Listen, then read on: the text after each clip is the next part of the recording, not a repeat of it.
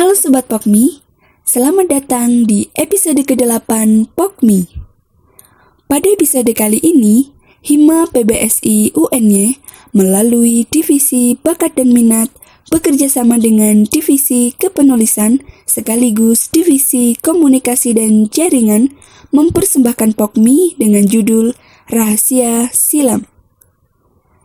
Rahasia Silam merupakan alih wahana dari cerpen berjudul Bunga Ini Buat Siapa karya Hani Latifah PBSIB 2018.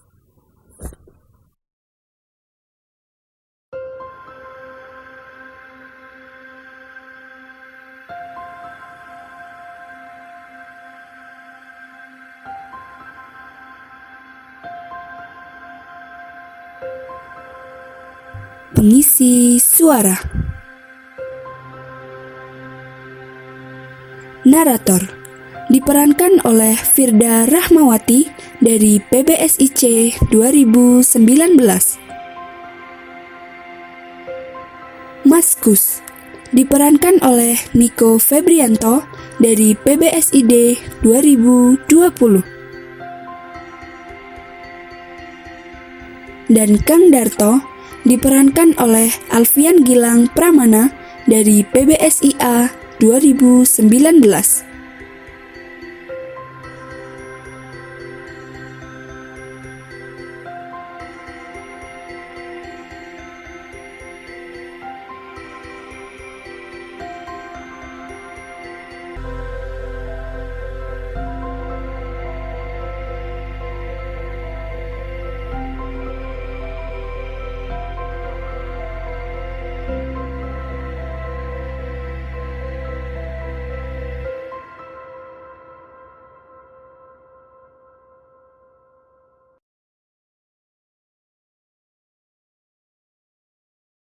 Hari sudah sore ketika Masku sampai di sini. Sudah sepi pastinya. Tak ada orang yang datang ke sini sore hari. Mereka kebanyakan datang di pagi hari. Di saat tukang kembang masih berjejer rapi. Kang, kita sudah sampai. Kang Darto diam saja. Mas bingung. Ongkos becaknya saja belum ia bayar. Tapi, Kang Darto tetap kuku dengan posisinya. Bergerak saja tidak.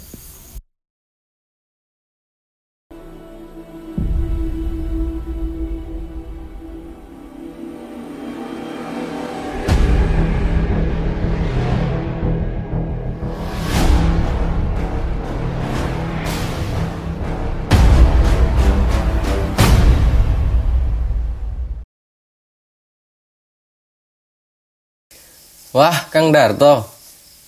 Enak sekali sepertinya layah-layah di sini. Semilir ya, Kang? Lah, iya mas. Pon, mau diantar ke mana sekarang? Hari ini ndak muter Jogja, Kang. Kita ke makam Mbah Kakung aja ya. Nggih, siap mas.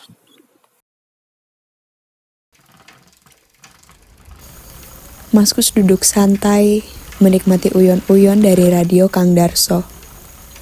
Kadang uyon-uyon, kadang dangdut. Enak memang, tak seperti apa yang Maskus rasakan di Bogor. Di sana, ia hampir tidak pernah menemukan alunan musik seperti ini.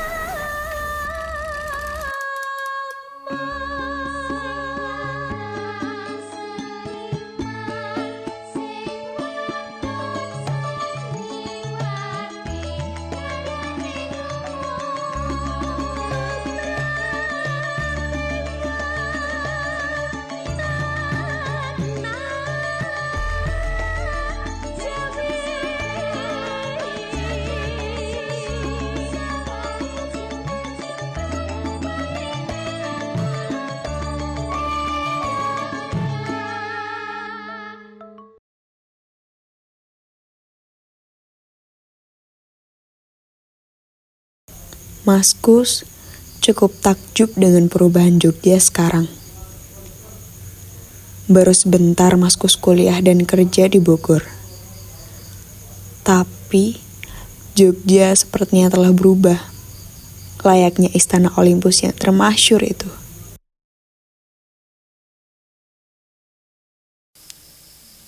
Kang, lah Jogja kok bagus banget sekarang. Belum lama loh saya ini tinggal di Bogor. Lah kok ini tiba-tiba jadi peteng. Ketutup semua sama gedung-gedung. Dah lama bagaimana? Mas ke sini lah. Ya sudah bertahun-tahun ndak balik toh. Eh, 10 tahun lebih barangkali.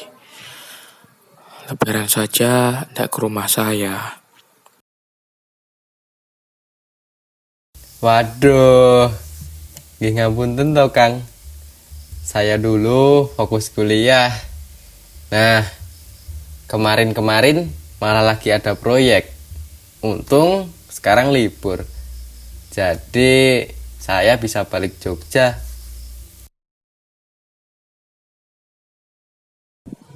Lah iya mas, diselesaikan dulu tanggung jawabnya. Kerja itu ya harus sungguh-sungguh. Mas ini kan sarjana, mesti kerjanya nggak gampang. Harus mikir, ya toh.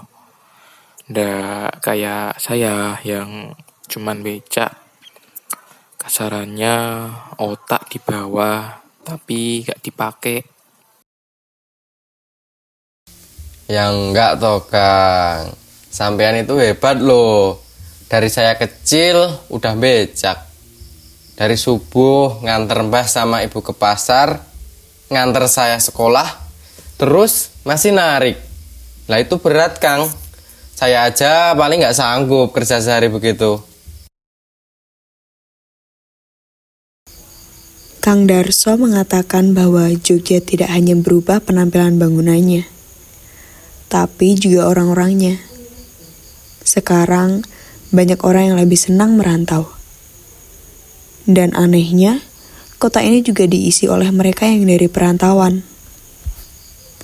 Lalu, di mana orang Jogja asli?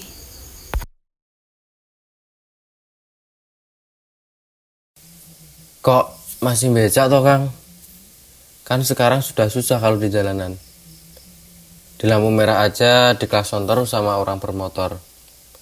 Padahal kan memang becak nggak bisa jalan cepet. Ya, saya bisanya cuma becak ya mas. Punyanya juga cuma becak. Hmm, masa iya saya mau narik ojek tapi gak punya motor. Naik motor juga gak bisa. Maskus terkejut. Dan mereka hanya saling menertawakan ketidakjelasan masing-masing. Pertanyaan retoris yang Maskus lontarkan dan jawaban menggelikan dari Kang Darso. Hmm, mas Kus, masih ingat ndak kejadian waktu Mbah Kakung uh, mengatakan saya ini orang goblok yang tidak tahu diuntung? Maskus terhenyak. Bagaimana ia bisa lupa kejadian yang membuat ia bertanya-tanya sampai sekarang. Betul, sampean masih ingat. Sudah lama saya mau bilang ini, Mas. Sampean dulu masih kecil, belum mangsanya tahu urusan ini. Aku masih menebak-nebak ke arah mana lelaki ini mau berbicara. Eh, saya ini memang goblok. Gak tahu diuntung. Malam itu, Mas, saya terlalu capek habis nganter Mbak Putri arisan. Akhirnya saya ketiduran di ruang tengah. Gak ada yang membangunkan saya waktu itu. Tengah malam saya kebangun. Saya jalan setengah sadar. Lalu waktu subuh saya sudah berkeringat ketakutan. Persis di atas ranjang Mbak Jumilah. Sedangkan dia menangis terseduh-seduh.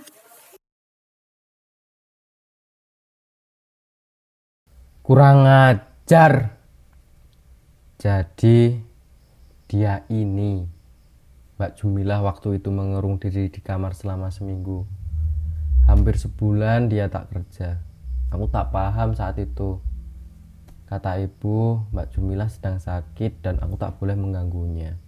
Setelah lebih dari sebulan, Mbak Jumilah bekerja lagi. Tapi tetap tidak seriang dulu.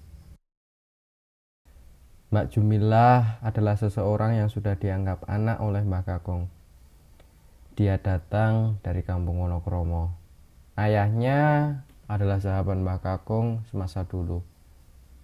Kata Mbak Kakung, Mbak Jumilah akan bekerja di rumah kami, namun dia juga bagian dari keluarga kami. Aku sendiri juga sayang pada Mbak Jumilah. Wanita polos dengan kepang satu. Dia selalu baik padaku. Walaupun dia sudah dewasa, dia tetap mau menemaniku bermain. Dia juga pintar memasak sop ayam kesukaanku. Jauh lebih enak daripada buatan ibuku sendiri malah. Setelah apa yang dikatakan Mbah Kakung itu, aku tetap naik becak Kang Darto. Mbah Kakung memang melarangku, dan Kang Darto tidak lagi bekerja untuk kami. Tetapi karena aku sangat menyukai naik becak Kang Darto, aku tetap naik. Tak sering memang, hanya beberapa kali setiap bulannya. Kang Darto tiba-tiba menghentikan becaknya. Terbatuk-batuk. Pikiran Maskus mengajaknya untuk segera berteriak pada Kang Darto. Memaki Mungkin tak sebesar rasa marah Mbah Kakungnya. Tapi Maskus juga marah padanya. Mbak Jumilah memang tidak berbadan dua. Tapi kejadian ini tidak sesuai norma yang ada. Kemarahan Maskus ingin segera keluar. Tetapi sepertinya ada yang jauh lebih berkuasa dalam dirinya. Nurani sebagai seorang manusia yang melihat sesamanya terluka. Maskus bertanya, apa Kang Darto sakit? Kang Darto tetap mengatakan tidak. Maskus tanya lagi, apa perlu ke rumah sakit? Kang Darto tetap teguh, tidak. Saya gantikan ya Kang. Enggak, Mas. Dengan muka pucat, berkeringat, bibir Kang Darto menyeratkan bahwa dia benar-benar tidak tahan lagi. Sudah cukup sampai di sini. Maskus tak tega. Kang, saya saja yang narik becak. Nggih, mboten, Mas. Ah, sampean itu penumpang. Masa sampean yang genjot? Nggak apa-apa, Kang. Lah dunia ini sudah terlanjur terbalik kok.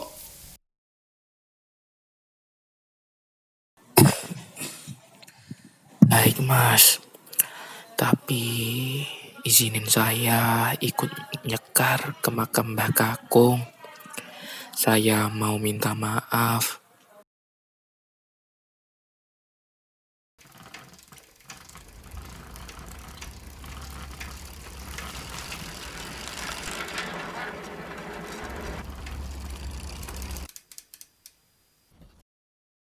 Kang Darto, kita sudah sampai. Kang Darto diam saja. Maskus bingung. Ongkos becaknya saja belum ia bayar. Walau masih kesal, tapi Maskus tetap harus bayar.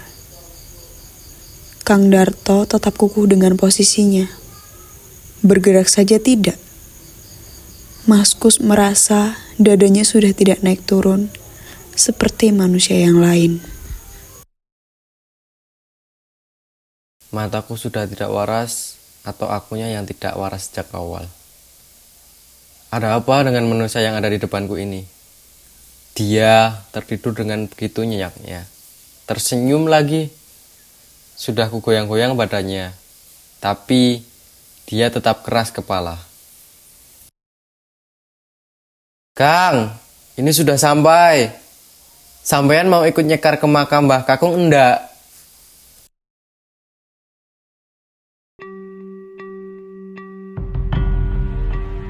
Dia masih bertahan dan aku semakin heran. Lama-lama aku penasaran juga. Aku pegang tangannya tepat di jalur darah. Dan sekarang aku tambah bingung. Bunga yang kubawa ini harus aku taburkan di makam Eyang atau di atas tubuh Kang Darto.